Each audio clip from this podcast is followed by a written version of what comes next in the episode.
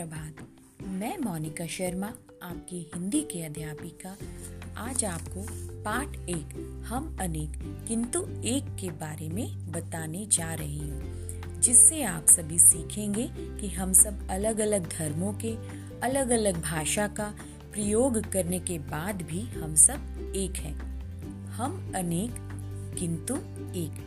हम अनेक अनेक यानी कि हम अलग अलग हैं। अलग अलग राज्य से हैं अलग अलग देश से हैं, फिर भी हम सब एक हैं।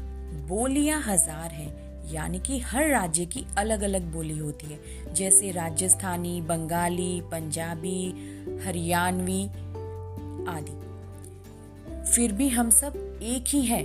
टोलियाँ हज़ार हैं। टोलियाँ यानी कि समूह ग्रुप बोलियाँ भी अनेक हैं, टोलियाँ भी। बोलियाँ हज़ारों हैं, टोलियाँ भी हज़ारों हैं। फिर भी हम सब एक हैं। कंठ जो अनेक है, कंठ जो अनेक है, राग भी अनेक है। कंठ कंठ यानी कि गले से निकला स्वर। राग, संगीत का स्वर। मतलब हर एक के गले से अलग तरीके से स्वर निकलता है। कोई मीठा गाता है, कोई मोटा गाता है, कोई पतला गाता है, कोई धीरे बोलता है, कोई ऊँचा बोलता है।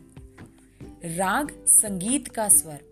संगीत, यानी कि जब कोई गाना गाता है, कोई संगीत गाता है, तब भी सबकी स्वर अलग अलग ही निकलते हैं। पर फिर भी हम सब एक ही हैं, किंतु गीत भाव एक। लेकिन बेशक कोई कैसे भी गा रहा है, मोटा गा रहा है, पतला गा रहा है, मधुर गा रहा है, मीठा गा रहा है, पर फिर भी सबका गीत गाने का भाव एक ही होता है। हम अनेक, किंतु एक। यानी कि हम अनेक होने के बाद भी एक ही हैं। है कई प्रदेश के, किंतु एक देश के।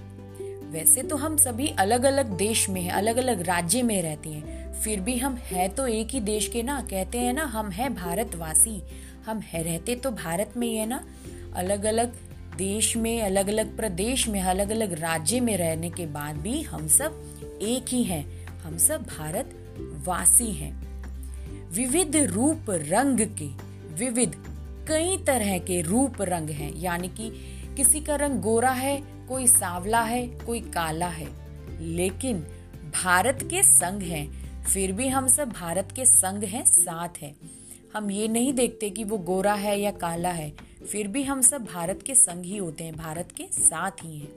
स्वर अनेक, स्वर सबके अलग होते हैं, है ना? स्वर अनेक होते हैं। लेकिन बात एक ही होती है।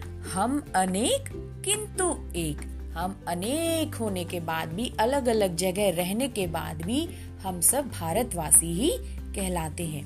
तो आपने सबने इस कविता से यही सीखा होगा कि हम सब अलग अलग बोलियाँ, टोलियाँ अलग अलग कंठ का गले से निकला स्वर जो होता है अलग अलग राग लेकिन सबका संगीत का भाव एक होता है। अलग अलग प्रदेश के होने के बाद भी हम सब एक ही देश के कहलाते हैं।